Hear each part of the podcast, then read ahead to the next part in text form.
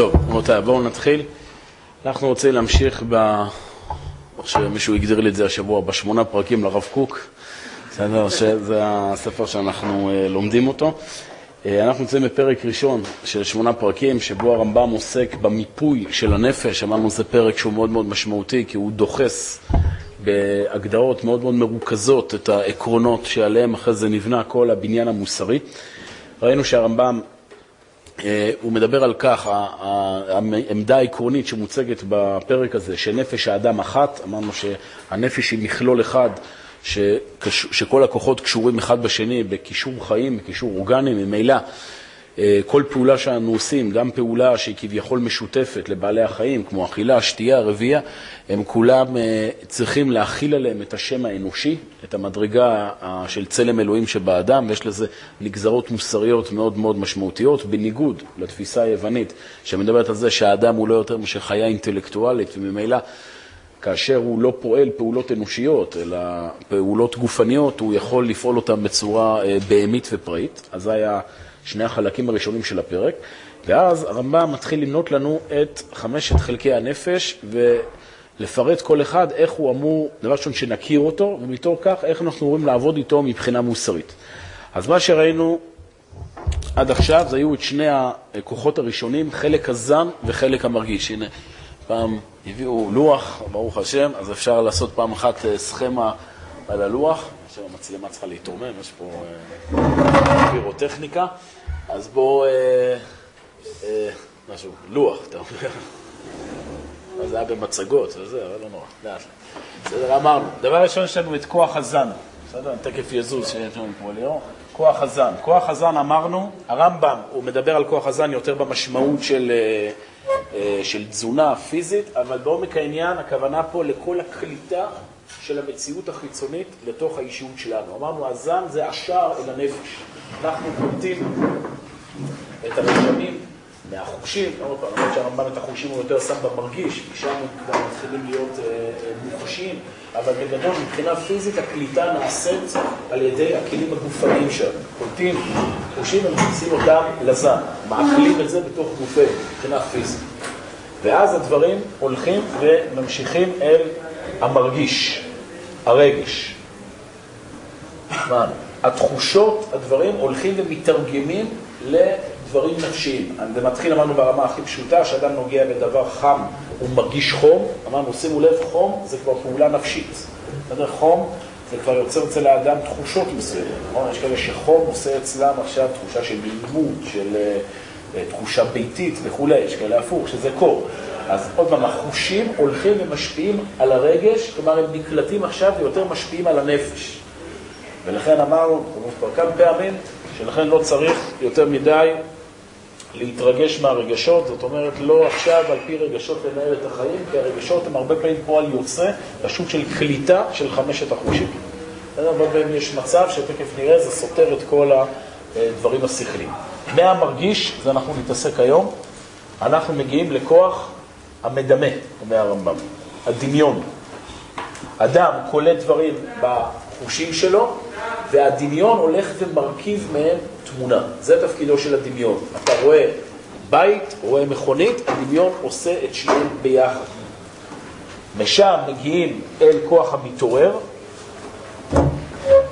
המתעורר, בסדר? שזה הרצון, לפי הרמב"ם, כי הוא מתעורר, הוא מעורר את האדם. כלומר, אדם רואה משהו, שומע משהו, מריח משהו, מרגיש את זה, מדמיין את זה, ומתוך כך הוא רוצה את זה. ואז מגיע השלב החמישי, שהוא החשוב מכל, שזה השכל. שוב, שכל אצל הרמב"ם, הסברנו גם כמה פעמים, לא הכוונה פה רק לניתוח אנליטי קר, אלא שכל הכוונה היא לצלם אלוהים שבאדם, לשליטה הרוחנית. במצב העליון השכל אמור לא להופיע בסוף. מבחינה כרונולוגית השכל מגיע בסוף. אמרנו, האדם רואה, שומע, מרגיש, מדמיין, רוצה, ואז השכל בא ואומר לו, הופ, יש לך פה בעיה. כאן, זה, כאן מגיע בערך השלב של הבאים אל הרב עם ההם, אנחנו אוהבים, אנחנו חייבים להתחתן וזה וזה. מי אמר לכם להמשיך פה את כל השרשרת הזאת? הייתם אמורים לעצור את זה כבר פה, אם זה כל הרעיון. אדם שנמצא בסנכרון מלא של, של, של אחדות נפש נפש האדם אחת, השכל נמצא כבר בהתחלה, ושוב שכל אני מתכוון במשמעות העליונה, הוא שולט כבר בקליטה הפיזית של החושים שלו. עד, אמרנו שאצל גדולי ישראל, שזה מגיע למצב שהם ממש יכולים אה, אה, אה, לא להרגיש דברים מסוימים. אנחנו לא ברמות האלה, אנחנו בוודאי קולטים, אבל שוב, אדם שהוא נמצא בשליטה, הוא כבר עכשיו עוצר את זה. ואתה רואה משהו לא צנוע, אז עכשיו אתה מסיט את העין. ולא נותן לדברים לחלחל לנפש, להרגיש אותם, לדמיין אותם, לרצות אותם, ועכשיו להתחיל לבכות למה זה לא קורה. זה אמור להיות להיעצר פה. כנ"ל גם הרגש. השכל אמור להיות כל הזמן מאוחד עם הרגש. לא לתת לרגשות לא טובים לחלחל לתוך האישיות. בסדר?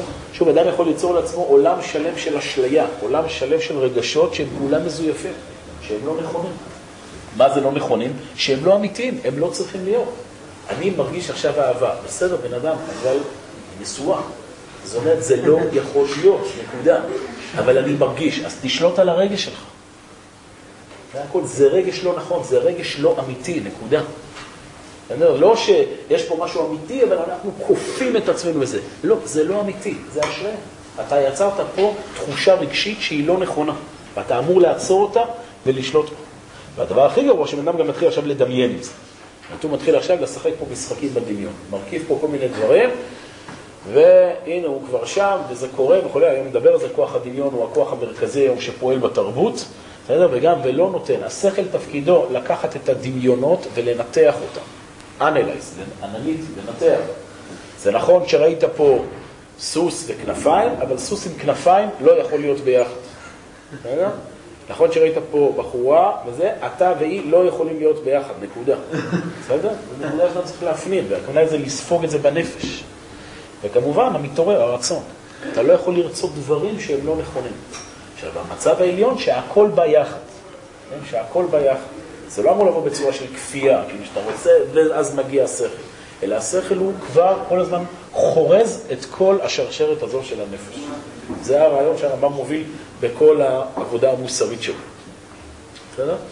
זה הסכמה הבסיסית, חשוב שכולם ממחישים את זה כאן פה רק בראייה, שזה גם אולי לא כל כך טוב, אבל uh, המחשב רק כדי שהדברים יהיו מסודרים, בסדר? זה הסדר הכרונולוגי, וככה זה צריך להיות הסדר האמיתי, שהדברים מופיעים יחד. אז עד כאן, זה יכול להיות סיכום של מה שראינו, אה, של מה שראינו עד עכשיו. יש שאלות על הדבר הזה? לא. אז עכשיו, כן. מה? נכון, זה אמור להיגמר בתוך הזמן, זה לא, נקודה. וככה, אם אדם הוא רציני והוא רוצה לעבוד על עצמו והוא רוצה לעשות משהו בחיים שלו, ככה הוא צריך לעבוד, ולא לבזבז את חייו על רגשות, דמיונות ודברים שהם לא אמיתיים והם לא מתממשים. וסתם גורמים תסכולים ורצונות וכולי. אדם צריך מלכתחילה לתעל את החושים שלו לדברים נכונים וראויים. טוב, זה פחות או יותר חזרה. עכשיו אנחנו רוצים להגיע, ל, ל, לרדת, להתמקד עכשיו בפוקוס על כוח המדמה, בסדר? על כוח הדמיון. כוח המדמה זה סוגיה מאוד ארוכה, אנחנו נקדיש לזה היום את כל השיעור, בגלל שכוח הדמיון היום הוא מאוד מאוד מאוד דומיננטי בתרבות. התרבות שלנו, התרבות המערבית, היא מאוד אוחזת מעצמה כתרבות שכלתנית ורציונלית, אבל זה לא כל כך נכון. כי התרבות הזו היא מאוד מאוד רציונלית ושכלתנית בכל מה שקשור לפיתוחים טכנולוגיים. אבל מבחינה מוסרית התרבות הזו היא תרבות מאוד מאוד דמיונית, פראית ורגשית. אה? ויש פה שילוב קטלני של מצד אחד תרבות עם יכולת טכנולוגית אדירה, מצד שני עם חוסר שליטה מוסרי, וכששני הדברים האלה מגיעים ביחד, אז יוצר לך פה אה, משהו איום ונורא. ככה פה אנשים, בדיוק, עוצמה אדירה של ידע, עוצמה אדירה של אה, מראות, חושים, ריחות, שמיעה, שהכל לא בשליטה מוסרית, ואז נוצר לך אין גלריה פראית של תאוות בלי שום שליטה. פעם האדם, הוא היה יותר פרימיטיבי, וממילא גם התאוות שלו היו מוגבלות. בסדר? היום אדם יכול להיות בחדר, במחשב שלו, וכל התאוות שבעולם יופיעו אצל האישיות הלא מרוסנת שלו. בסדר? וזה יכול ליצור כמובן בעיה מאוד מאוד קשה. לכן צריך הרבה להבין פה מה הבעייתיות בכוח הדמיון, איך אפשר כן להשתמש בו ואיך לא משתמשים בו. אה, אני קורא. והחלק המדמה, אומר הרמב"ם, החלק המדמה מורכב משלושה חלקים. א', הוא הכוח אשר יזכור רישומי המוחשים אחר העלמה מקרבת החושים אשר השיגום. זאת אומרת, כוח הזיכרון הוא חלק מכוח הדמיון. הדמיון עובד על ידי זיכרון, תכף נראה מה זה. ב', ירכיב קצתם עם קצתם ויפריד קצתם מקצתם. הכוח הדמיון לוקח את התמונות שנמצאות אצלי בזיכרון ועושה מהם עכשיו משחק. ג', וכאן מגיע פה הבאג, עד פה זה בסדר גמור, מאיפה מתחיל כאן התקלה, אומר הרמב"ם? לפיכך ירכיב זה הכוח מן הדברים אשר השיגום, דברים שלא השיגם כלל ואי אפשר להשיגם. לוקחים פה תמונות, ושוב, אם השכל לא מתערב פה ונותן את הבקרה, אז לוקחים תמונות ויוצרים מהם תמונה חסרת שליטה, תמונה לא אמיתית, תמונה פראית. כמו למשל, כמו שידמה אדם, ספינת ברזל רצה באוויר. ועכשיו צריך להיות השאלה של, אה, אבל יש מטוס, יש מטוס, יש מטוס, בסדר, נענה על זה. טוב, כבר, יהיה תשובה גם בזה. והאדם שראשו בשמיים ורגליו בארץ, וחיה בעלת אלף עיניים, על דרך משל, והרבה מאלו הנמנעות, ירכיבם הכוח המדמה וימציאם בדמיון. דמיון יכול להכניס את האדם לעולם של פנטזיות, והרמב"ם אומר שזה רע. וכאן טעו המדברים, המדברים זה כת אה, פילוסופית מוסלמית, אה, שנואת נפשו של הרמב"ם, הוא גם במורה נבוכים מקדיש להם איזה 12 פרקים להילחם נגדם, בערבית קוראים להם המתקלמים, כלומר המדברים, שהם טעו הטעות המגונה הגדולה, אשר בנו עליה פינת הטעייתם, במה? בחלוקת המחויב והאפשר והנמנע. המתקלמין היו אלה שאמרו, שאין הבדל בין מה שאפשר ובין מה שנמנע. או, זאת אומרת, הפילוסופים, הפילוסופים המוסלמים האלה הם תחכום פילוסופי של מה שמקובל היום להגיד, הכל בראש. תדמיין וזה יהיה. תרצה וזה יהיה. זה הגרסה העתיקה של הסוד וכל, ה... וכל החבר'ה האלה. תדמיין, דמיון מודרך, ותראה שזה יקרה. אומר הרמב"ם, הם חשבו או הביאו בני אדם לחשוב כי כל מדומה אפשר, ולא ידעו שזה הכוח ירכיב דברים שמציאותם נמנעת כמו שזכר. טוב, עכשיו בואו נעבור את הדברים לאט לאט. רמב"ם הראשון נותן לנו, מפרק לנו מבחינה אנליטית ממה מורכב הדמיון, איך הדמיון עובד. הדמיון, דבר ראשון, א', הוא הכוח אשר יזכור רישומי המוחשים אחר העלמה מקרבת החושים אשר השיגום. יש פה שני נתונים.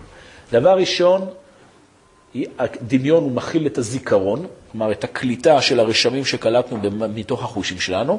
שימו לב, הוא קולט אותם בצורה מוחשת. הזיכרון, קו נטוי הדמיון, חושב בתמונות. בסדר? לא בצורה מופשטת, בתמונה. נכון? כשאני אומר עכשיו את המילה משולש, אז עכשיו צף בראש שלכם או הסימון, הצורה הגרפית ההנדסית של משולש, או המילה משולש, בסדר? כל אחד בזה. זאת אומרת, המילה אבא, אז כל אחד צף לו עכשיו או אבא שלו, האותיות אבא, בסדר? או אבא עם עין, אני יודע, כל אחד כמה שהוא קיבל בדקדוק. בסדר, זה כבר בעיה, בעיה אחרת. בסדר? צפים דברים מוחשים. הדמיון חושב בתמונות. זה בסדר גמור, זה מצוין, וזה בדיוק התפקיד של הדמיון. הדמיון בא לקחת את הרישום היבש, השכלי, הנקודתי ולהפוך את זה למשהו חי, למשהו צבעוני, למשהו תוסס. זה התפקיד של הדמיון. ובאמת, אחרי שהדמיון יזוכח על ידי השכל, הדמיון יהיה הכוח שבו הנביאים יראו את הנבואות שלהם. כי נבואה זה לא ידע אינטלקטואלי, אלא נבואה זה מציאות חיים. והחיים הם מופיעים בדמיון. הבעיה היא שברגע שהתמונות מופיעות באינסטינקט הראשוני, עוד לפני שהם עברו בקרה של השכל, התמונות האלה הן ללא שליטה. זאת אומרת, אתה רואה פה דברים שלא ברור שהם נכונים. והם מאוד מאוד מגרים, וזו הסיבה שאנשים מאוד מאוד אוהבים לדמיין, כי דמיון זה בריחה מהמציאות. דמיון זה משהו שמאפשר לאדם להתעלות מעבר למגבלות שהקדוש ברוך הוא נתן במציאות, ולחוש שהוא משוחרר מהם. זה דבר שהוא לא טוב. לכן הרמב"ם כותב את זה מורה נבוכים, כל הביטויים האלה שצריך לפתח דמיון, דברים מהסוג הזה, זה לא טוב. דמיון יש לאדם גם ככה באינפלציה. יש לו מספיק כמויות של דמיון בלי שהוא יפתח. זה כמו שאומרים שתינוק צריך לפתח את חוש המתיקה. אין מה לפתח חוש המתיקה. תינוק גם בן יום, תשים לו טיפת שוקולד על הוא יתחיל למצוץ אותו. להישאר בפנטזיה, קרי לשבת באופן פסיבי ולדמיין כל מיני דמיונות, יש לאדם את זה בכמויות. מה שצריך לפתח זה את השכל ואת המוסר. זאת אומרת, לקחת את הדמיון הזה ולהכניס אותו לתוך מסלול נכון. ואז הוא באמת ייתן את הפעולה שלו, קרי, יחיה את הדברים, יראה אותה בתמונות, בסדר? וייתן לאדם תחושה של אה, הזדהות עם העניין.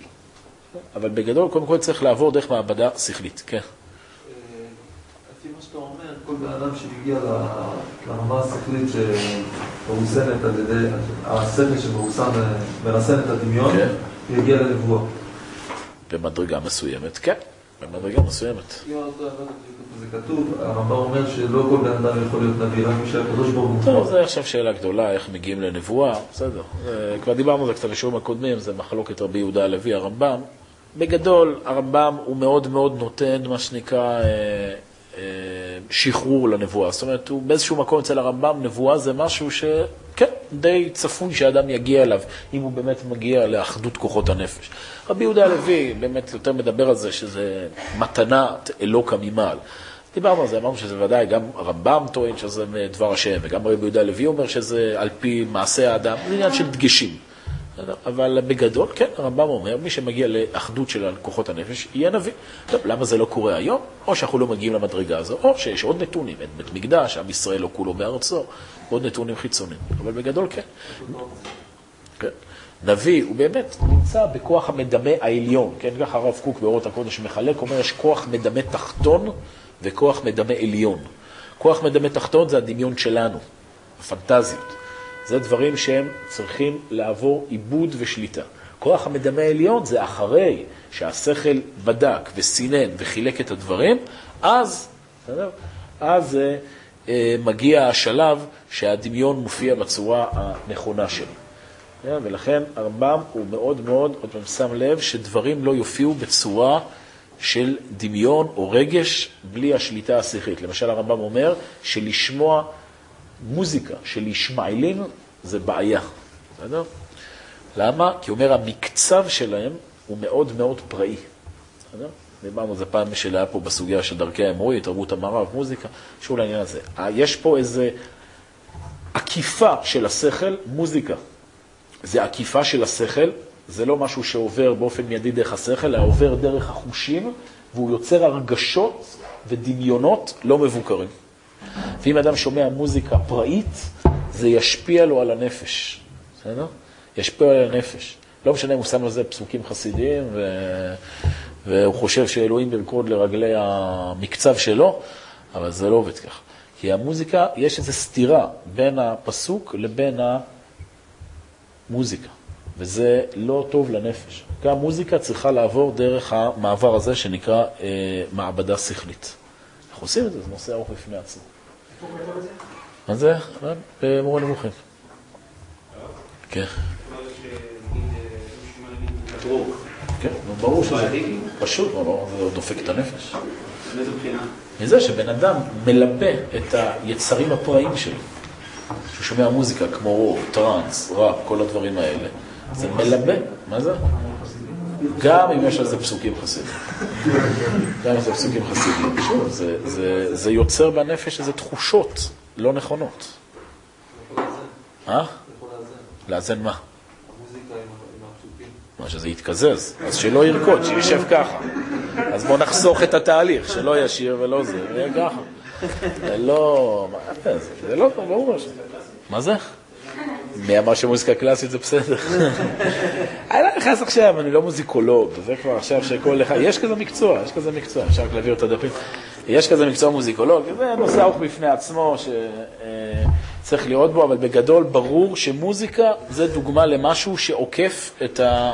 אפשר רק דף אחד לי? שכחתי לשים להשאיר אחד לי. אה, מוזיקה זה עוקף את, ה, את, ה, את המנגנונים השכליים, ולכן זה זקוק למאוד מאוד אה, בקרה. אה, כן. שהדמיון, עוד פעם, מה, למה, הדמיון הוא תמונה? הדמיון מוציא את הקליטה החושית מה...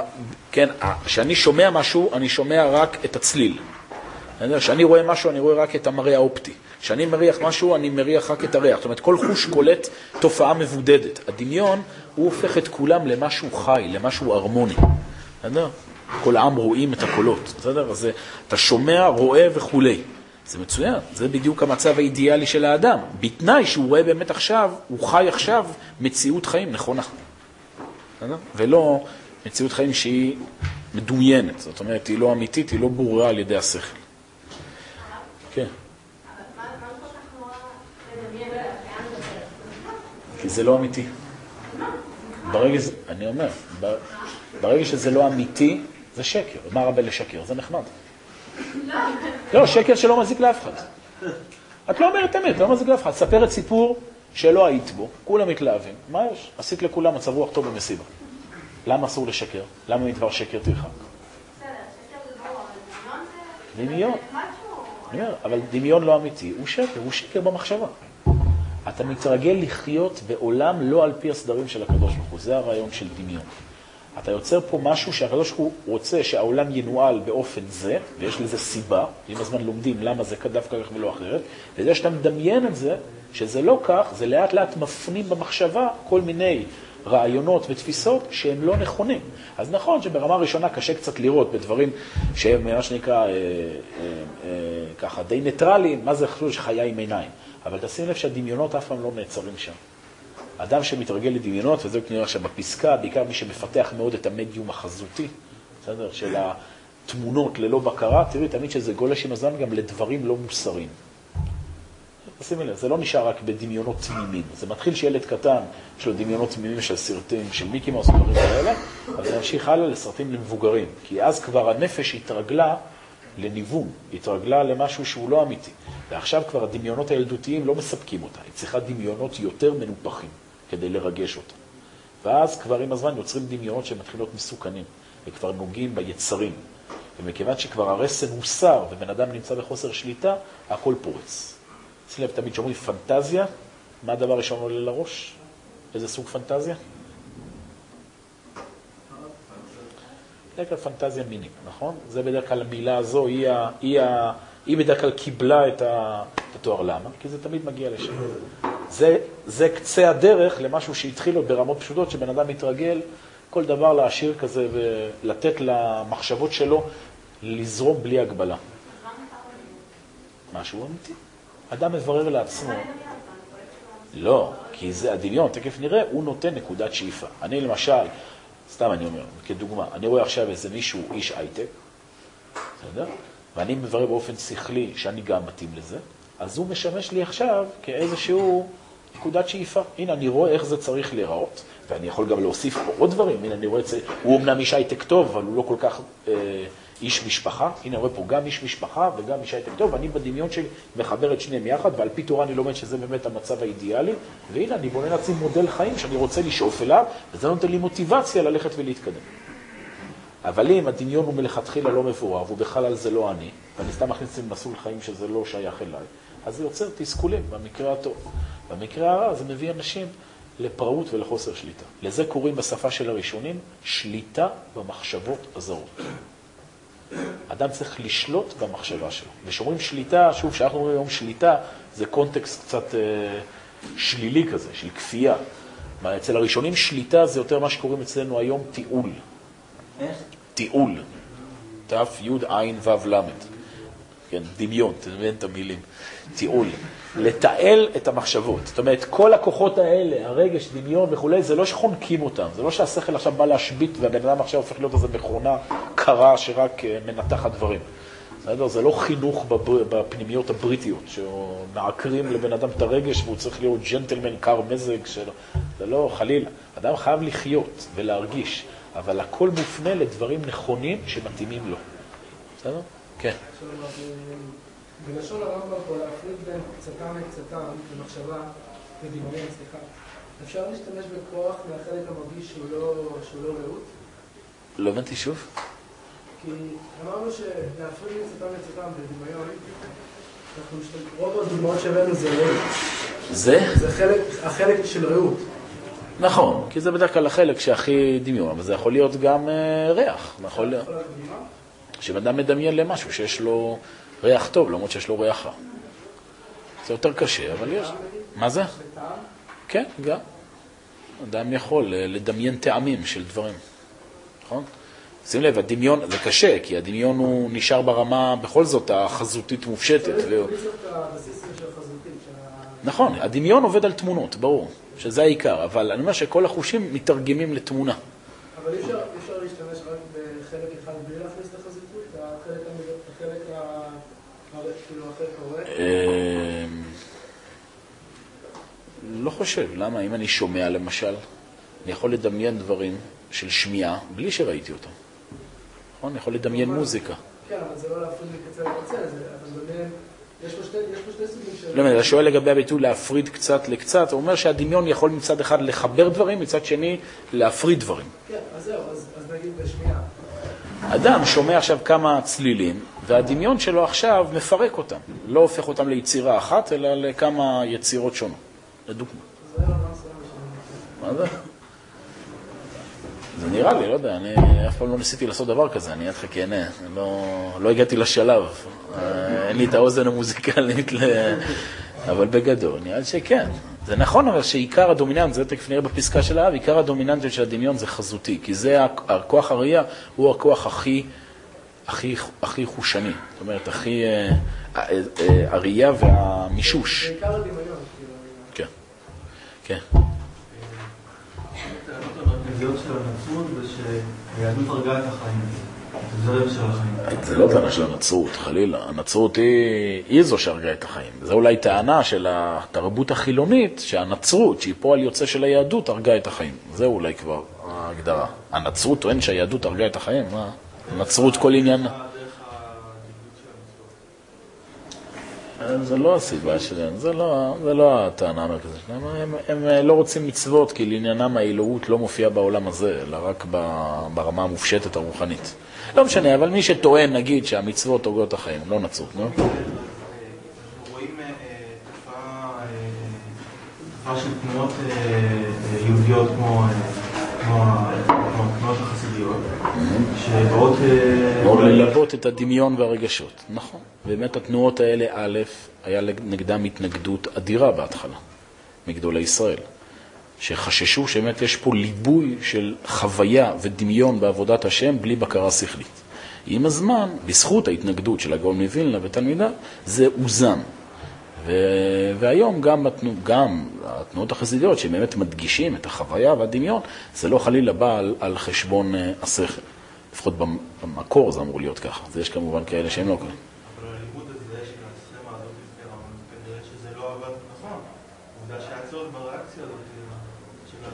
בסדר, כי לפעמים באמת אה, עובדים יותר מדי, ולא נות... אה, כאילו נשארים רק ברמה של הניתוח השכלי ולא ממשיכים הלאה, איך שזה יופיע ברגשות. ואז ממילא נוצר אנשים מעוקרים, קרירים, רגישים, וצריך ריאקציה, כמו שאמרת, של תנועות חסידיות וזה, שיחזירו את השמחה והחיות לעבודת השם. טוב, אבל זה לא משנה שזה המציאות האידיאלית, הרמב"ם לא מדבר, הרמב"ם לא היה אדם מעוקר רגשית. אתה רואה את זה מדי פעם במשפטים שלו, של התלהבות וכולי. אלא שאחרי שהשכל ניתח, הוא הופיע את כל הכוחות האלה, רק שוב, אל הדברים הנכונים והראויים. אה, כן. נתת דוגמה של אה, אדם שמאוהב באישה וזה אסור. איך בן אדם יכול אה, להשתמש בסרט שלו ולבטל רגש? זו שאלה, כמה הוא שולט בעצמו. איך אדם יכול לשלוט במחשבות של תאווה? הוא לא חושב. אתה רואה שאפשר לעשות את זה, נכון? אפשר לעצור את המחשבה. מחשבות זה בדמיון. נכון, אתה יכול לעצור את הדמיון הזה. כן, לא חושב על זה, אז זה לא קיים. ממה קורה כל הסיבוכים של בני אדם?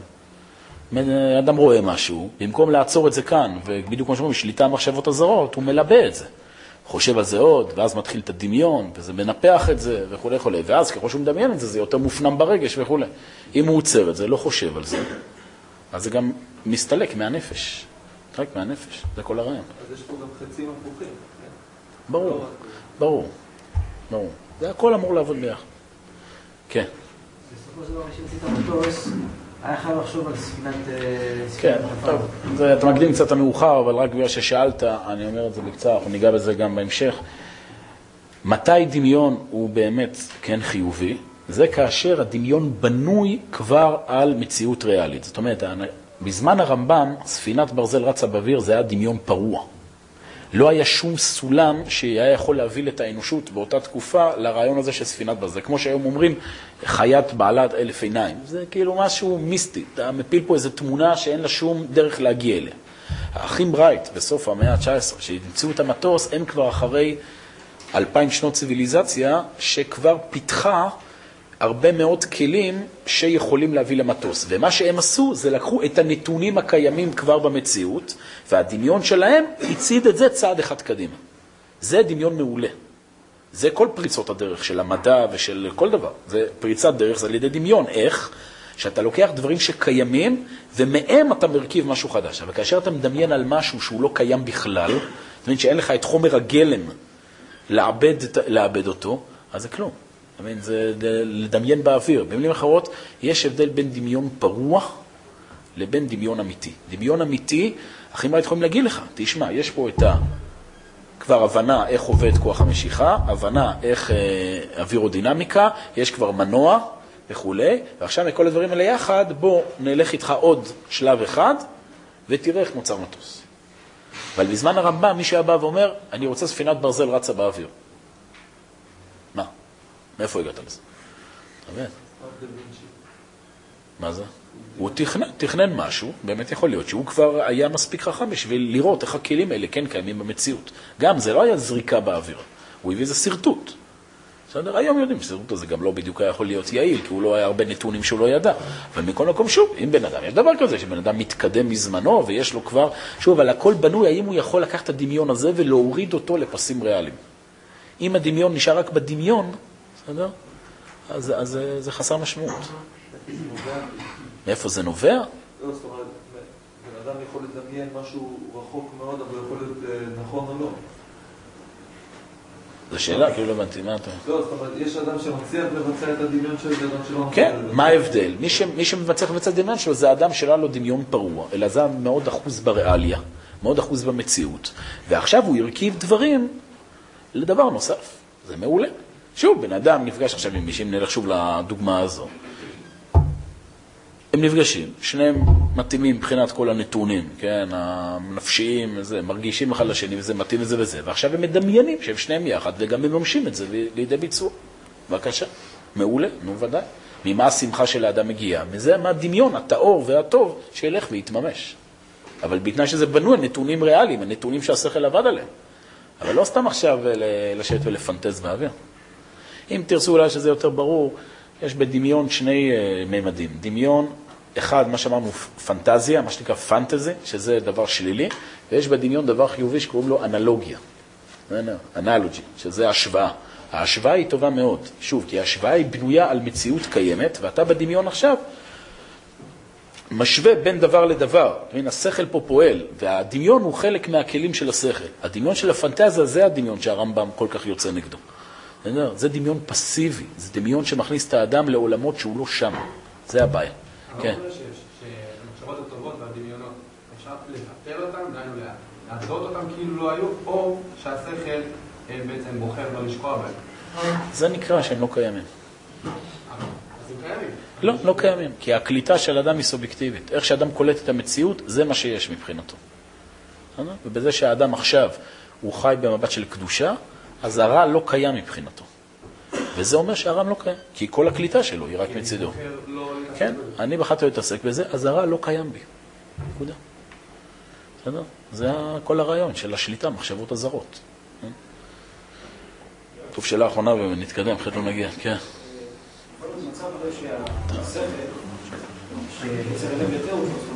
שמה? ש? במקום שהשכל ישפוט בצדק, זה מצב שהיצר כאילו יטה את השיפוט של השכל. אז זה מצב מאוד מאוד uh, קשה. זה ש... בסדר, מה אני אעשה? זה כבר בן אדם, יש בני אדם שכבר הם הפכו להיות במצב כזה, שהיצרים שולטים על השכל, והם כבר משתמשים עכשיו בשכל בשביל היצרי שלהם. זאת אומרת, הם הפכו את המסלול הזה למה שנקרא, קיבעו אותו בנפש, ועכשיו השכל תפקידו לתת אידיאליזציה לעולם היצרי שלהם. זה מה שנקרא מצב קליני. ועכשיו, יש כמה אפשרויות.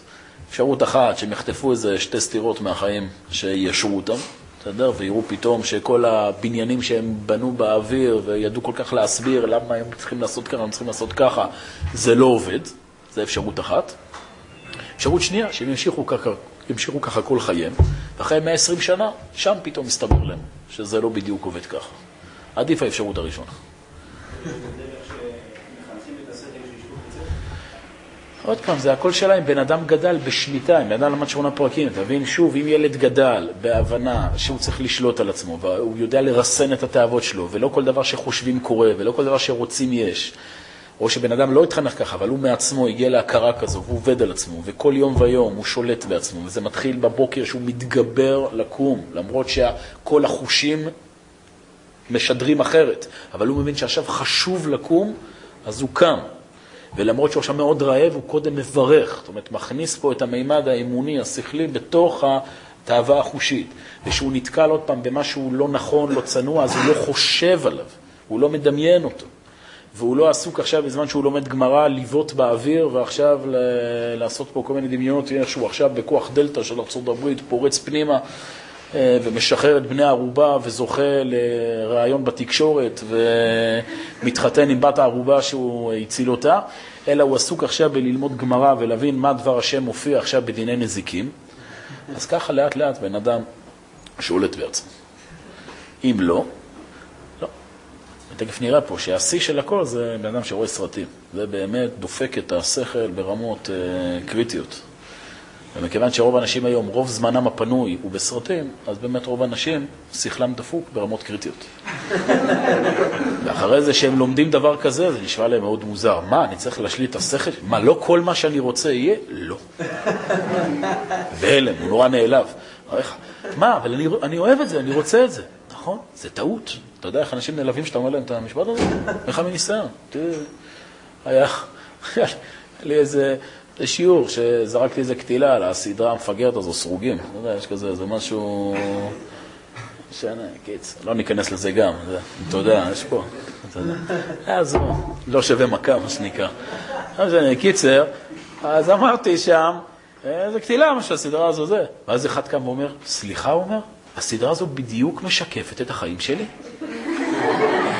אז כאילו, אני עמדתי ב... כאילו, מה אני אמור להגיד עכשיו? אמרתי לו, כן, זה רע מאוד. נראה? הבן אדם פשוט נראה, כאילו, אתה רוצה להגיד שמה שאני מרגיש זה לא נכון?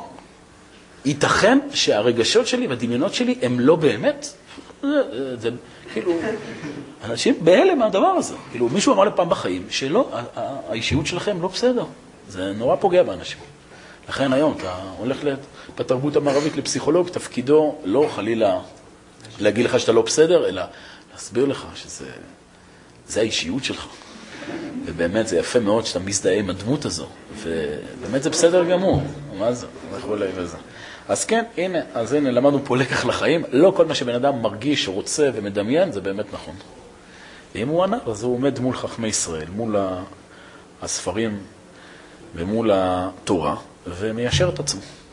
אחרת הוא מיישר, מנסה ליישר את התורה אליו, אז הוא עושה אידיאליזציה, לא, הסדרה הזו, זה בונה בנפש, זה מראים דתיים על המסך. קידוש השם, וזה, וזה מה שהרב קוק דיבר על זה, שצריך יצירה ישראלית בכל דבר, ולהיכנס לכל תחומי הזה, ואיזה יופי, עכשיו זה, זה כנסים, במעלה, תקשורת. מה שנקרא, מכינים, אנשים מכינים לעצמם את הגיהנום. להשתמש ברב קוק לאידיאליזציה לדברים האלה, זה וואי וואי, מה שקורה שם למעלה, אתה מבין, הרב קוק רק חושב על זה. גיל אנשים, השתמשתם, הוא אישית יעביר לו שם את המדורה. כאילו, בשם הרב קוק, משתמשים בדבר הזה, כן, וזה, צריך להראות דברים לא צנועים, תרבות מערב, אה, החדש יתחדש והישן יתקדש, אה, מה שאתה רוצה, הכל יש. זה ההתמחות של הציבור שלנו, זה משהו... אה, זה. אה, אולי בכל זאת נתקדם, אני מרגיש שאנחנו גולשים פה לכל מיני מחוזות דמיוניים כזה, שלא, שלא ענייננו. הלאה. תסתכלו בדף שנמצא לפניכם, המקור הראשון אנחנו לא נתעסק איתו, כי כבר קראתי אותו בעל פה ב- שלמדנו את תחילת הפרק הראשון. מי שרוצה אחרי זה, מי שמסתכל במחשב, זה גם נמצא אה, בקובץ. אני מדבר על הפסקה השנייה, פסקה מאוד ידועה מספר אורות, שהרב מתייחס לכוח הדמיון. כל התרבות הזמנית בנויה היא על יסוד כוח המדמה, אומר הרב. זוהי מורשת גורלם האלילי של עמי התרבות האחוזים בכוח המדמה, שממנו באה התפתחות היופי הגופני בפועל ובציור מעשי. אומר הרב, כל התרבות הזמנית, מתכוון פה התרבות המערבית, היא בנויה על כוח הדמיון. שוב, כוח דמיון זה מילה אחרת להגיד, היא בנויה על החושים ולא על הטהרה השכלית. התרבות היא תרבות חומרנית, כי היא פועל יוצא מהעולם האלילי. תרבות המערב היא השפעה ישירה של התרבות היוונית, תרבות שמקדשת את המציאות החומרית, את המציאות החושנית. וממילא היא מאוד מאוד נותנת דגש להתפתחות היופי, זאת אומרת לצדדים האסתטיים החומריים של החיים. הולך ומשתכלל כוח המדמה, ועימו משתכללים המדעים המעשיים והניסיונים. ועל פי עלייתו של כוח המדמה ותפיסתו את החיים, מסתלק האור השכלי, מפני שחושב העולם כולו שכל העושר תלוי בפיתוחו של כוח המדמה. וכה הולכים העניינים בהדרגה, עד ששרידי השכל שברוח החוכמה החילונית, גם הם הולכים ונעתקים אל כוח המדמה. במה זה בא לידי ביטוי? שהמליצים, המספרים, הדרמטורים וכל העוסקים באומנויות היפות נוטלים מקום בראש התרבות, והפילוסופיה פוסחת וצולעת ואין לה מעמד, מפני שהשכל הנקי הולך ומסתלק. אומר הרב, התרבות היום, שוב, למרות שהיא תרבות שהיא מאוד מאוד מתוחכמת ברמה החושנית שלה, וכל דבר שקשור למציאות החומרית, התרבות מאוד מתוחכמת. למה? כי זה נותן פועל בעולם הזה. המדעים המעשיים והניסיונים הם מאוד משתכללים. מדעי הטבע הם כל הזמן הולכים משתכללים. לעומת זאת, כל המדעים שקשורים לשכל מופשט, הם הולכים ונעלמים בתרבות, נכון? קראתי באיזה מקום שבשנה האחרונה בכל הפקולטות לפילוסופיה במדינת ישראל נרשמו משהו כמו איזה 20 איש, כן? וכל ה... וזה. כי איך אומרים? מה, תרגיש את ההורים שלך, אתה רוצה ללמוד פילוסופיה, מה יגידו לך? כאילו, מה, תעשה עם זה? או עם זה לא הולכים למכולת, או כל מיני ביטויים כאלה, כאילו, בסדר, גם בפילוסופיה יש בזה, גם בסדר גמור, אדם באמת לא צריך ללמוד, אבל יש פה אינדיקציה, שמי ש, תופס מקום בראש התרבות, המדעים, הוא קורא לזה הרב, המליצים המספרים, המליצים הכוונה היא אלה שיודעים לדבר יפה, מליצות. המספרים, אלה שמספרים, אלה שממחישים דברים. הדרמטורים, דר, דרמה, משום דרמה, מקצועות הדרמה, איפה הם פותחו במקצועות הדרמה? איפה זה התחיל מקצוע הדרמה? ביוון. בעם ישראל לא היה דבר כזה, הצגה. כי כל הרעיון של הצגה זה משהו משונה. מה זה הצגה? אתה נכנס מראש למקום שאתה יודע שזה לא אמיתי, אבל כאילו אתה אומר, בוא תעבדו עליי. אני נכנס פה עכשיו לאיזה אולם חשוך, תרגשו אותי. ברור שאתה משנה. או תצע... טרגדיה, תנו לי עכשיו שאני אבכה. מה תבכה? זה לא אמיתי, זה רק, לא, היא לא באמת נפרדה ממנו בטלנובלה שם, בדרום אמריקה, בקופרשן עם הטלוויזיה הטורקית, זה לא באמת, זה לא באמת קרה, זה הצגה. או, זה מרגש. ואז בן אדם מרגיש הזדהות עם הדמות. ואז כשהוא רואה ברחוב את השחקן, הוא מתרגש, הוא מעריץ אותו. ואם הוא נוגע בו, אז הוא נגע באבק כוכבים. הוא לא נותן לידיים שמונה שנים. מה זה? הוא מוריד אבק, יש. ואז הוא מבקש חתימה. חשבתם פעם על הדבר המטומטם הזה? שאתה בא לבן אדם, מבקש חתימה. כאילו, ואז מה, הוא נותן לך חתימה, ואז כאילו אתה הופך להיות כזה יותר טוב, שקיבלת חתימה. או שאתה קונה במיליון דולר את המעיל שלבש מייקל ג'קסון לפני מותו. ויש לך פריט באוסף. ואז בן אדם נכנס למועדון מעריצים. יש מועדון מעריצים, שבו אתה מעריץ את הדמות.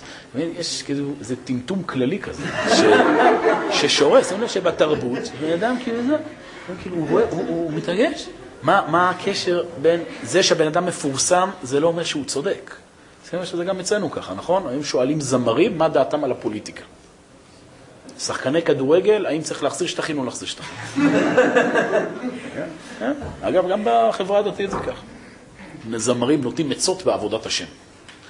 שמע, בן אדם, זה שאתה יודע לשיר פסוקים עם מקצבים שגם אפשר לריב עליהם, זה לא אומר שאתה רב, אתה יודע. מה זה?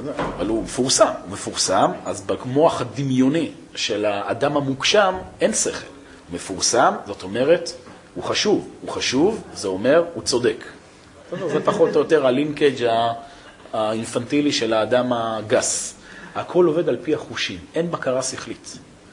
איפה זה מגיע לשיא ביטויו? מה שאמרנו, במדיום החזותי. מדיום חזותי הוא מדיום, טלוויזיה ובקולנוע, מחשב וכל הדברים האלה, זה שיא הפעלה של כוח המדמה. אתה רואה רק תמונות.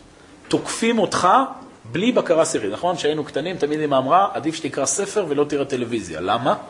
כי בספר אתה אמור להפעיל מנגנון שכלי. אתה קורא, יש לך סימונים גרפיים, סימונים גרפיים מצטרפים לצירופי אותיות, צירופי אותיות הופכים למילים, ואז אתה בשכל מתרגם אותם למשמעות, ואז אתה יכול להתחיל לדמיין.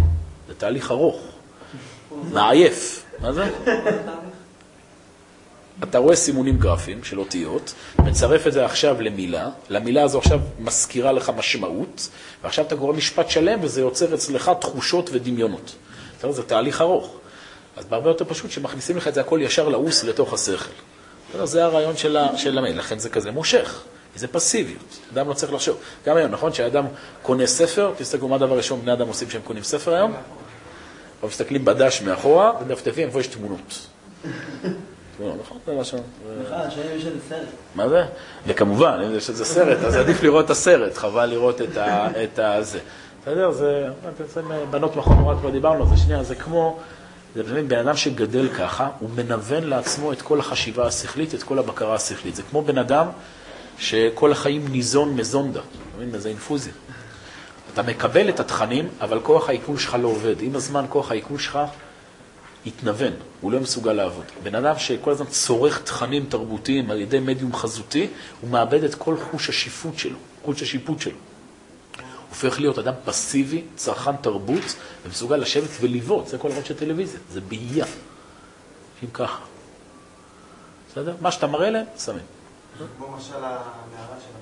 כן, קשור לאותו עניין, באייה. אצל ילדים כמובן זה השיא השיאים, כי להם אין בכלל, אה, אין בכלל אה, יכולת שיש משהו אחר, ולכן הורים שיש להם טלוויזיה בבית, הם יישאו באחריות, בשמיים, על זה שהילדים שלהם יצאו צרכני תרבות מפגרים. בסדר? מבחינה רוחנית. אז לא מבין, הילד הזה יכול להיות מתוחכם. אחרי זה עם הזמן הוא יבין שבשביל להרוויח הרבה כסף הוא צריך לעשות סטארט-אפ, ובגלל שהוא מוכשר, כל האנרגיה השכלית שלו תתועל לעשות דברים מאוד מתוחכמים, והוא יהיה- נחשב מצליחן. מבחינה מוסרית הילד הזה גמור. לא? טלוויזיה בבית זה אסון. אינטרנט בלי סינון זה אסון עוד יותר גדול. בסדר? זה פשע. פשע גם מבחינת התכנים, אבל יותר מהתכנים יש פה בעיה בעצם, בעצם המדיה, שבן אדם מתרגל לרכוש דברים בלי בקרה שכלית. בסדר? כן. זה לא הולך לעבור מן העולם, של המדיה הוויזואלית. אז מה? אז אה, עכשיו אנחנו ניקח את זה ונהיה, בשם המוסר האמיתי באמת, ניקח את זה ונעשה, נעביר את זה גיור, לא. נכשיר את זה. לא, לא. אתה יכול להגיד דבר כזה, שבגלל שהעולם היום יש כבר, הוא נשלט בידי המדיה הזו, אז עדיף שייכנסו אנשים יראי שמיים וייצרו מדיה פחות גסה. זאת אומרת, ייצרו תכנים יותר טובים. ואז יש סיכוי שעדיף יראו את זה. אבל במצב האידיאלי, המדיה הזו בכלל לא צריכה להיות. אבל זה יהיה, זה לא יהיה להם. מי אמר לך זה לא יעניין? חכה, מה קרה? העולם מסתיים בתרבות המערבית, חכה. חכה, לא, בעזרת השם, כמו שהגאולה תתקדם, המדיה הזאת תיעלם. חוץ מזה, יש היום כבר כל מיני דברים שאתה מבין, מחשב למשל זה טיפה יותר טוב, כי יש לך איזה אינטראקטיביות. זאת אומרת, יש לך גם הפעלה קצת של דברים. אולי זה ילך וישתכלל לעתיד לבוא באיזה מציאות כזו, שבן אדם הוא לא פסיבי, אלא הוא פועל בתוך המדיה עצמה. אבל מקרה, המדיה כמו שהיא עכשיו, זה לא. לא רוצה חלילה לפגוע בכל מי שתכנן או תכננה פה קריירה ובמעלה וכל הדברים האלה, בסדר? שלא ישבו באשליות. זה לא... שיעשו מה שהם רוצים, וזה טוב שאולי עוד פעם, שיכניסו תכנים קצת יותר טובים, אבל במהות יש בעיה עם המדיה הזו. ואגב, שים לב שכמעט כל מי שנכנס למדיה הזו, גם מתוך כוונה לתקן, הוא כמעט תמיד אתה מוצא אותו באיזה שלב כבר מחוץ לעניין. כי המדיה הזו ממהותה היא פסיבית. כל עניינה של הטלוויזיה זה לתקוף לך את הרגש, לתקוף את הדמיון. זה כמעט בלתי אפשרי להעביר תכנים רוחניים בתוך הדברים האלה. המדיה החזותית היא תמיד תתעסק בפלקטיות, בצד השטחי, בצדים... אה, אה, אה. לא משנה. בכל מקרה, בשביל שאנשים יצפו, אתה צריך לרגש אותם. לרגש אותם אתה צריך להראות רגעי שיא, נכון? אם למשל, לצורך העניין, מישהו, הוא מרים אותו בסרט שהוא רוצה לעשות כושר, נכון? מה עושים? מכניסים אותך לשלוש דקות של מנגינה כזו, של ואז מראים אותו רץ, אחרי שלוש דקות, בום, הנה הוא נהיה עם כושר. זה תמיד נקרא פמפום של כוח הדמיון. ברגע שבן אדם באמת רוצה להיכנס לכושר, הוא יודע, הוא צריך עכשיו להיכנס לתהליך ארוך, מייגיע וכולי. בסדר? אבל הסרט עשה לו קיצור תהליכים, הראה לו רק את רגעי השיא, את ההתחלה והסוף. בסדר? ואז אדם מתרגל לחיות רק ברגעי שיא, וכל העבודה האפורה, היומיומית, העמל של החיים, היא קשה לו. ואז כשהוא מגיע ללימוד גמרא, זה נראה לו רחוק לחלוטין, כי כל הגמרא בדיוק הפוכה. זה הניתוח, זה ההיכנסות לפרטים. מדיה חזותית היא תמיד כללית, תמיד שטחית, תמיד סיסמאית ותמיד דמיונית, ותמיד מובילה בסופו של דבר ליצרים. אפשר ללמוד מהטקסט של הרב קוק שזה אידך? זה יופיע בצורה של קדושה. צורה של קדושה זה נבואה, זה לא סוד. עוד פעם, זה כוח דמיון טהור, שמבוקר שכלית. זה לא יעשה על ידי זה שאתה יושב וקולט תכנים, אה, אה, תכנים אה, של תמונות בלי שליטה. לא. זה גם לא נכון, כי זה רגע, לא משנה, אבל זה גם, אתה מפמפם פה משהו לא אמיתי. והנה, עכשיו בן אדם מזדהה עם גוש קטיף, כי הראית לו סרט עם מנגינה של אה, כאן היה ביתי. זה דבר שהוא אחרי דקה נעלם. כי כל עניינו זה רק לעקוף לך פה את השכל. לא דנת פה עכשיו מבחינה עניינית, זה נכון, לא נכון, כן אמיתי, לא אמיתי, מוסרי. בסדר, אז זה אולי, יש פה עניין לקזז, אתה מבין? שבן אדם מוצף, היום אנשים שהם מוצפים בתכנים פסיביים, שליליים, אז זה שאתה נותן להם תכנים יותר חיוביים מבחינה פסיבית, אז זה לפחות מאזן. אבל במצב אידיאלי, אדם לא אמור לא לצרוך את זה ולא לצרוך את זה. הוא מתרגש מגוש קטיף בגלל זה חלק מארץ ישראל, והוא מבין מה זה ארץ ישראל. ולא בגלל שהוא ישמע עכשיו איזה שיר שגם הוא בכלל לקוח מקונטקסט אחר לגמרי. דיברנו על זה פעם, על הרגש והשכל. זה שמעתי על מתי היורצייט של רבין, זה היה לפני שבועיים, שבוע, יום הזיכרון ל... שבועיים, שבוע. שבועיים. בקיצור, אז שמעתי אז ברדיו את ה... את ה... יש הזה, הרי במוצאי שבת הם נפגשים בכיכר, כן? הבכי הקולקטיבי הזה, שכולם יושבים יחד וצריכים לבכות. אז אה, השמיעו שם שירים, אז זה היה מאוד מעניין, היה שם כל מיני שירים, שירים עצובים, זה הרעיון. אתה בא להיות עצוב, כי עכשיו זה יום רצח. אז בין השירים השמיעו שם את השיר, שמעתי ברדיו, עוף גוזל. מה קשור? מה קשור? זה גם אני שואל. עשרים אלף איש שרים, עוף גוזל, חתוך את השמיים. ואז באיזה שלב יש שם איזה משפט שאומר, תמיד ידעתי שיבוא היום, שבו אני צריך להיפרד, אבל מחניק קצת בגרון, את זה בגרון, ואז הקריין שאומר שם בשידור, כן, גם לנו פה מחניק קצת בגרון. מה? עשרים אלף מטומטמים. יושבים שרים, הוא גדל, מה הקשר? מה הקשר? לא, כי אני מתרגש, אתה מבין? אז על אותו משקל, גם לעשות את זה צעדים חיוביים זה לא מעלה גדולה. שבן אדם גם מכניסים אותו לאיזו אווירה רגשית דמיונית שהוא כולו... אם זה מגיע מתוך שכל, מתוך תורה, אז זה כמובן הולך ומופיע בריקוד ובשמרה וכולי. אבל זה מתחיל.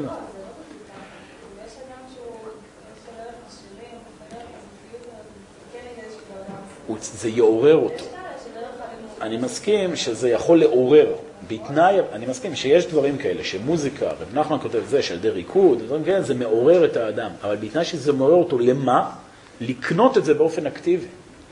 היום זה לא כך. היום אנשים נכנסים למסלול חיים שכל עניינו להישאר פסיבי. והם מכניסים את זה גם לעולם התורני.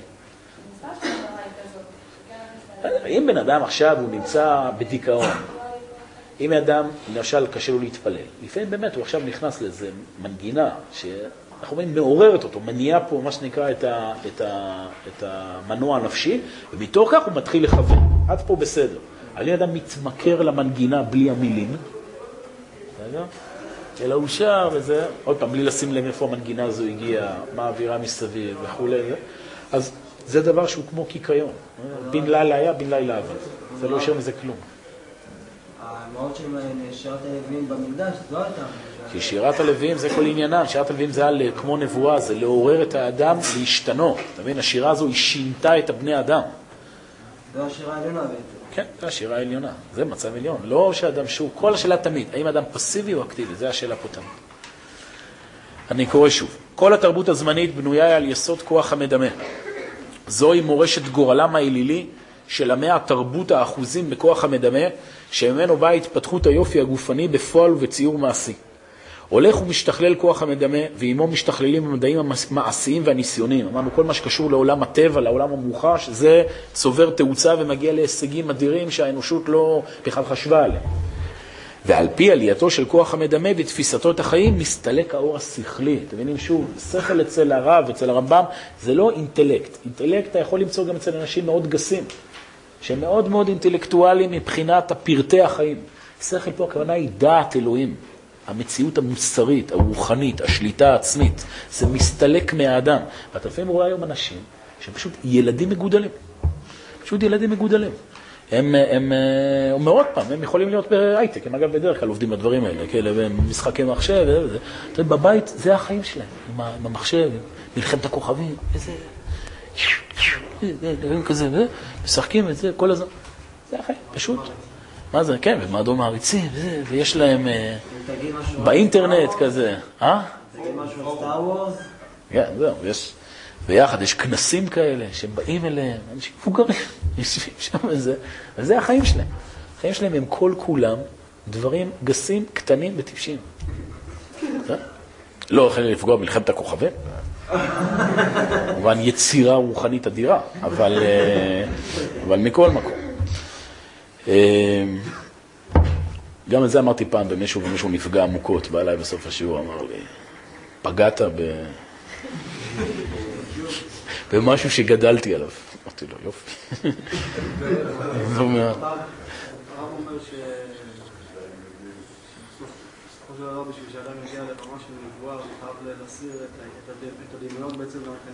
את הדמיון התחתון הוא צריך להסיר. עניין של יצר. ברור, כן. אז איך... אה, אה, יצר זה גם עניין של רעות, רעות לב. נכון. נכון. בלעם, אה. זה נבואה שלילית, צריך להבין, זה משהו אחר. זה בלעם, זה מציאות מאוד מאוד חריגה ובעייתית, שהקדוש ברוך הוא בוחר להתנבא דרך אדם שלילי, שיש לו כוח לגעת, כמו, לגעת בנקודות האפלות שבנפש האדם ולקלוע לצדדים השחורים שבמציאות, אתה מבין? זה הכל, ולפעמים דרך בן אדם כזה מתברר הייעוד של עם ישראל, שגם הוא מודה שיש פה איזה משהו גדול מעבר למידותיו וכולי. בסדר? אבל זה לא הנבואה שאנחנו מדברים עליה פה. בסדר? זה כמו שאתה אומר, זה, זה איזשהו מקום, אני יודע מה, זה... אפשר להגיד שניטשה, אם אתה מכיר אותו, זה דוגמה לבילה מודרני. הנה, זה אדם עם גם חשיבה מופשטת אדירה, אבל להערה. כן? הכל לראות את הרוע במציאות. זה מעין בילם כזה. כן? זה, זה מופשט, כן? אבל זה מופשט שמוביל לכיוון שלילי. הלאה, אומר הרב, אה, וכפי עלייתו של כוח המדמה ותפיסתו את החיים, מסתלק האור השכלי, מפני שחושב העולם כולו שכל העושר תלוי בפיתוחו של כוח המדמה. מתי האדם מאושר? שהוא מקבל דברים חושניים, שהוא מקבל דברים גסים. וכה הולכים העניינים בהדרגה, עד ששרידי השכל שברוח החוכמה החילונית, גם הם הולכים ונעתקים אל כוח המדמה. אומר הרב שזה בא לידי ביטוי שהתרבות כולה מפסיקה לחשוב בצורה מופשטת, והכל פועל על פי החושים. המליצים, המספרים, הדרמטורים, וכל העוסקים באומנויות היפות, כן, היפות פה אצל הרב במשמעות השלילית, יפות כוונה היא עיסוק בחיצוני ולא בפנימי, הם נוטלים מקום בראש התרבות, הם הופכים להיות גיבורי התרבות, הם אלה שמעצבים פה את העולם, והפילוסופיה, השכל הנקי, האם זה נכון או לא נכון, פוסחת וצולעת ואין לה מעמד, מפני שהשכל הנקי הולך ומסתלק. שוב, שימו לב איך זה קורה היום גם במישורים הפוליטיים, שרוצים להשפיע היום על סדר יום ציבורי, בסדר? התקשורת יוצרת אפקט רגשי. בסדר? אפקט רגשי שהוא עם הזמן משפיע על מקבלי החלטות. עכשיו יש ויכוח בין, אה, לא יודע, אה, נתניהו בתור שר אוצר לוויקי כנפו משדרות, נכון? אז מיד מה עושים? התקשורת, זה כל עניינה. מוחש, דמיון, אקזוטי. אז מצלמים, ויקי כנפו היא מסכנה, אה, איך קוראים לזה? אה, אם חד-הורית, בלי כסף, זאת אומרת, היא חלשה. חלשה, מיד אצלנו ברגש שבדמיון, חלשה, אז היא כנראה צודקת. מה זאת, צילום של נתניהו עם סיגר אה, בפה, והעניבה נוסע במכונית פאר, הוא עשיר, הוא רע. אז ברור שבמחלוקת עכשיו, איך צריך לנהל את כלכלת ישראל, צריך ללכת עם ויקי כנף. זה, ניתוח של כל יום בחדשות. ככה פחות או יותר הדברים עובדים. זה, זה, כן, זה משהו מה שעלה לי עכשיו בראש, בדמיון שלי, אבל אפשר לקחת את זה מהחדשות של אתמול, אותו דבר. תמיד זה הכל פלקטיות, הכל רגשות, הכל תמיד להעצים את החוויה הדמיונית, ואף פעם לא דיון ענייני. וזה כל המדיה התקשורתית. מספיק שאתה מצלם את האדם מזווית מסוימת, אתה כבר הצופה, כבר אתה עובד על הצופה. כבר הצופה עכשיו, זה מספיק שאתה מצלם אותו מלמטה והוא נראה כזה קצת מגוחך, או שאתה, לא יודע, מתנחל, אתה יכול לצלם כזה קלוזאפ שאתה עולה עם הנשק, כזה, זה תסתכלו תמיד, כשמצלמים מתנחלים, בתקשורת זה עובד ככה. יש כזה תמונה שעולה מלמעלה למטה, יעני, יש להם M16, הם אלימים, הם לא. בסדר? מה זאת, הפלסטינים? באיזה משפחה כזו, באיזה פחון עלוב, הם בוכים שם, לקחו, לקחו לנו את עצי הזית וזה וזה. זהו, אתה לא צריך להגיד יותר אף מילה. ברור שהמתנחלים רעים, והם צודקים. כן, וזה רע מאוד, שתמונה שווה אלף מילים. מה זה? כן. אז אומר הרב, הפילוסופיה פוסחת וצולעת, צולעת, ואין לה מעמד מפני שהשכל הנקי הולך ומסתלק. כפי סילוקו של השכל ורוח החוכמה, כן חוצפה יסגה. החוצפה, זאת אומרת, חוצפה הכוונה היא היצרים הגסים, חוסר השליטה הולך ופורץ. וחוכמת סופרים תסרח. אף אחד לא רוצה חוכמה.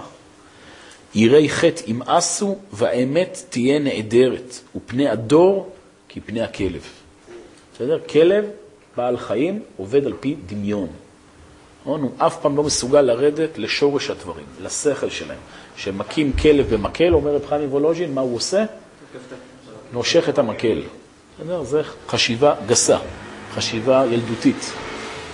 יש משהו שתקף אותך, אתה לא מנסה עכשיו לרדת לשורש העניין, אלא אתה פועל לפי, ה... לפי המוחש. אדם לא מנסה לפתור את הבעיות של חייו, הוא מנסה תמיד רק. למה שנקרא, לטאטא אותם מתחת לשטיח. בסדר, זה מתחיל בדמיון, רואה סרטים, שוכח, שוכח מהבעיות שלו, עם הזמן זה כבר לא מספיק, הוא צריך משהו יותר חזק, אז אפשר לקחת אלכוהול, עם הזמן גם זה לא מספיק, אפשר לקחת כימיקלים, בסדר, וכולי וכולי. בן אדם מתרגל לא להתמודד עם החיים כמו שהם.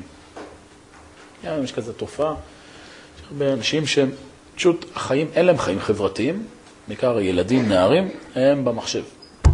יש להם חברים וירטואליים. כן, כל מיני שמות כאלה. לא. אה, בסדר, כל מיני שמות, שמות אה, כאלה של אה, חתיך מספר 11, משהו כזה בפאנל. ועונה לו מבריק מספר 30. כן, וככה, זה, מנהלים ביניהם דו-שיח, מאוד פורה, מאוד זה, משהו, וכולי.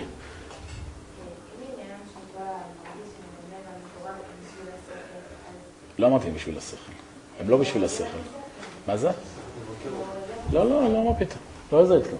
הם צריכים להופיע. הרצון והדמיון צריכים להופיע. אבל מתוך אחדות עם השכל. לזה התכוון.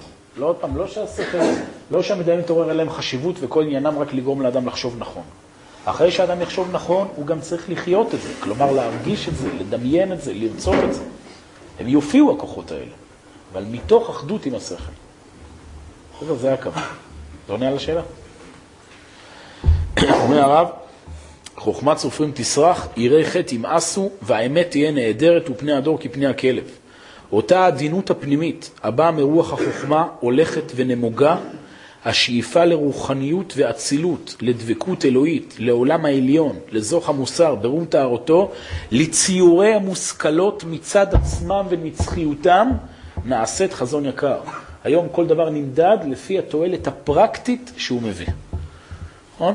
בחור מגיע, אומר, החלטתי ללמוד בישיבה, בדרך כלל התשובה של ההורים היא תהיה בערך כמו שהוא אומר שאני הולך ללמוד פילוסופיה, כאילו, מאוד נחמד, אבל... פטור מיהדות בברים. אה, כן, בדיוק, זה אמר לי מישהו, כן. יהיה לי פטור מיהדות בקורסי יהדות. זה יותר גרוע מפטור. כן, זאת אומרת, כי זה עוד יכול להשפיע עליו. יש כזה בדיחה, שפעם אחת בא איזה אבא, איזה אימא, באה לרב, אומרת לו, שמע, הילד, אה, אל תשאל, הוא מאז שהוא הגיע לישיבה, הוא מאמין באלוהים, הוא מתפלל, הוא... וזה- הוא פשוט, באמת, הוא הפך להיות לא נורמלי. אז הרב אומר לה, את יודעת, גם אני מאמין, מתפלל וזה וזה. אז היא אומרת, לא, לא, אתה מקבל על זה כסף, הוא באמת מאמין בזה. כן, זה הרעיון. יש, אה, כאילו, בסדר, בן אדם, מה תעשה עם זה? זה, זה האינסטינקט הבסיסי. שטוב, אולי שנה, בסדר, שיהיה ככה, תקבל מזה אחרי זה כל מיני בונוסים, אני יודע, במקרה הטוב. אומרים חז"ל, עמי הארצות שואלים, מה אנן לן רבנן? מה מועילים לנו תלמידי חכמים? מה זה האלה שיושבים שם מתפלספים בית מדרש? למה זה מועיל? תכלס. יש תוצר, אין תוצר. יש תשואה, מה שנקרא, או אין תשואה. ככה מודדים דברים, אנשים רציניים. כן, מה זה שם? כאשר אדם מצליח להגדיל את השכל שלו, כן? להגיע לדעות הנכונות, להגיע לתורה, לאמת האלוקית. באופן טבעי המרגיש, המדמה, לא, זה לא רק שהוא לא מתואר, הוא צריך להפעיל כל הזמן את כל האישיות שלו. להיות עם מודעות עצמית, עם רגישות, להתגבר על עצמו. זה לא איזה שאתה אדם רק לומד פה ידע ובאיזה שלב הידע הזה הופך להיות חלק מהאישיות. זה תהליך שכל הזמן בנוי גם בעבודה מוסרית. אתה צריך להילחם בנטיות שלו, ביצרים שלו, להתגבר על קשיים וכולי וכולי. הלימוד תורה זה הכלי המרכזי, הוא הקישור לתכנים של התורה. למשל, אתה לומד פה עכשיו שונה פרקי, אז זה נותן לך בכלל כיוון, שזה בכלל מה טוב ומה לא טוב. אבל עכשיו להתחיל לעבוד על זה, זה כמובן עבודה אדירה בתוך החיים עצמם. הלאה. יראה חטא נמאסו והאמת יהיה... אה, אותה עדינות הפנימית הבאה מרוח החוכמה הולכת ונמוגה, השאיפה לרוחניות ואצילות, לדבקות אלוהית וכולי, נעשית חזון יקר, וכפי אותה המידה הנוהגת בעולם בכללו, נוהג הדבר בישראל כלפי רוח הקודש ואהבת התורה, ברוח פנימי ורעננות עצמית של היהדות הנאמנה. ובעולם שולט רוח מגושם. אי לך ארץ שמלכך נער, שמה שמוביל את ההנהגה זה הנערות, הצדדים הגסים, החומרניים, התקשורתיים, התדמית, התדמיתיים. שום דבר שקשור לאמת. ושרייך בבוקר יאכלו. כל המציאות, השררה, היא נמצאת, השררה נמצאת אצל אנשים, כן, גסים, זה הרעיון. אמנם, עכשיו אני מגיע פה, עד עכשיו זה היה הפסימי, עכשיו מגיע פה השלב האופטימי. למה כל זה קורה? למה בדור הגאולה יש כזו התפתחות אדירה של כוח המדמה? אומר הרב, אמנם כל זה הוא יסוד עצה מרחוק. עצת השם היא להשלים את כוח המדמה, כי כוח המדמה במבט העליון בוודאי שיש לו תפקיד, מפני שהוא בסיס בריא לרוח העליון שיופיע עליו. ומתוך העליונות של התפיסה הרוחנית שקדמה בישראל, הוכרח כוח המדמה להתמוגג, מה שהנה זה מה שאתה אמרת, שהיה איזה מצב שמרוב תפיסה רוחנית זה כבר גרם לעיקור של כוח הדמיון והרגש מה, מהאישיות, מה שגרם חלישות לאחיזות רוח הקודש העליון, זה הגלות. בגלות אין לנו חיים, אין דמיונות, אין חוויות, אדם רק נמצא במופשטות כזו, חי לו, לומד תורה, מנותק מהעולם הזה. עכשיו, עם ישראל חוזר לארצו, החיים חוזרים לעולם, זה יוצר, אמרנו בשלב ראשון, חומרנות אדירה, כי אין פה עדיין כלים שכליים, רוחניים, שינתבו את זה לכיוון הנכון, אבל כל זה, זה בא להכשיר את הכלי כדי שתחול עליו רוח הקודש.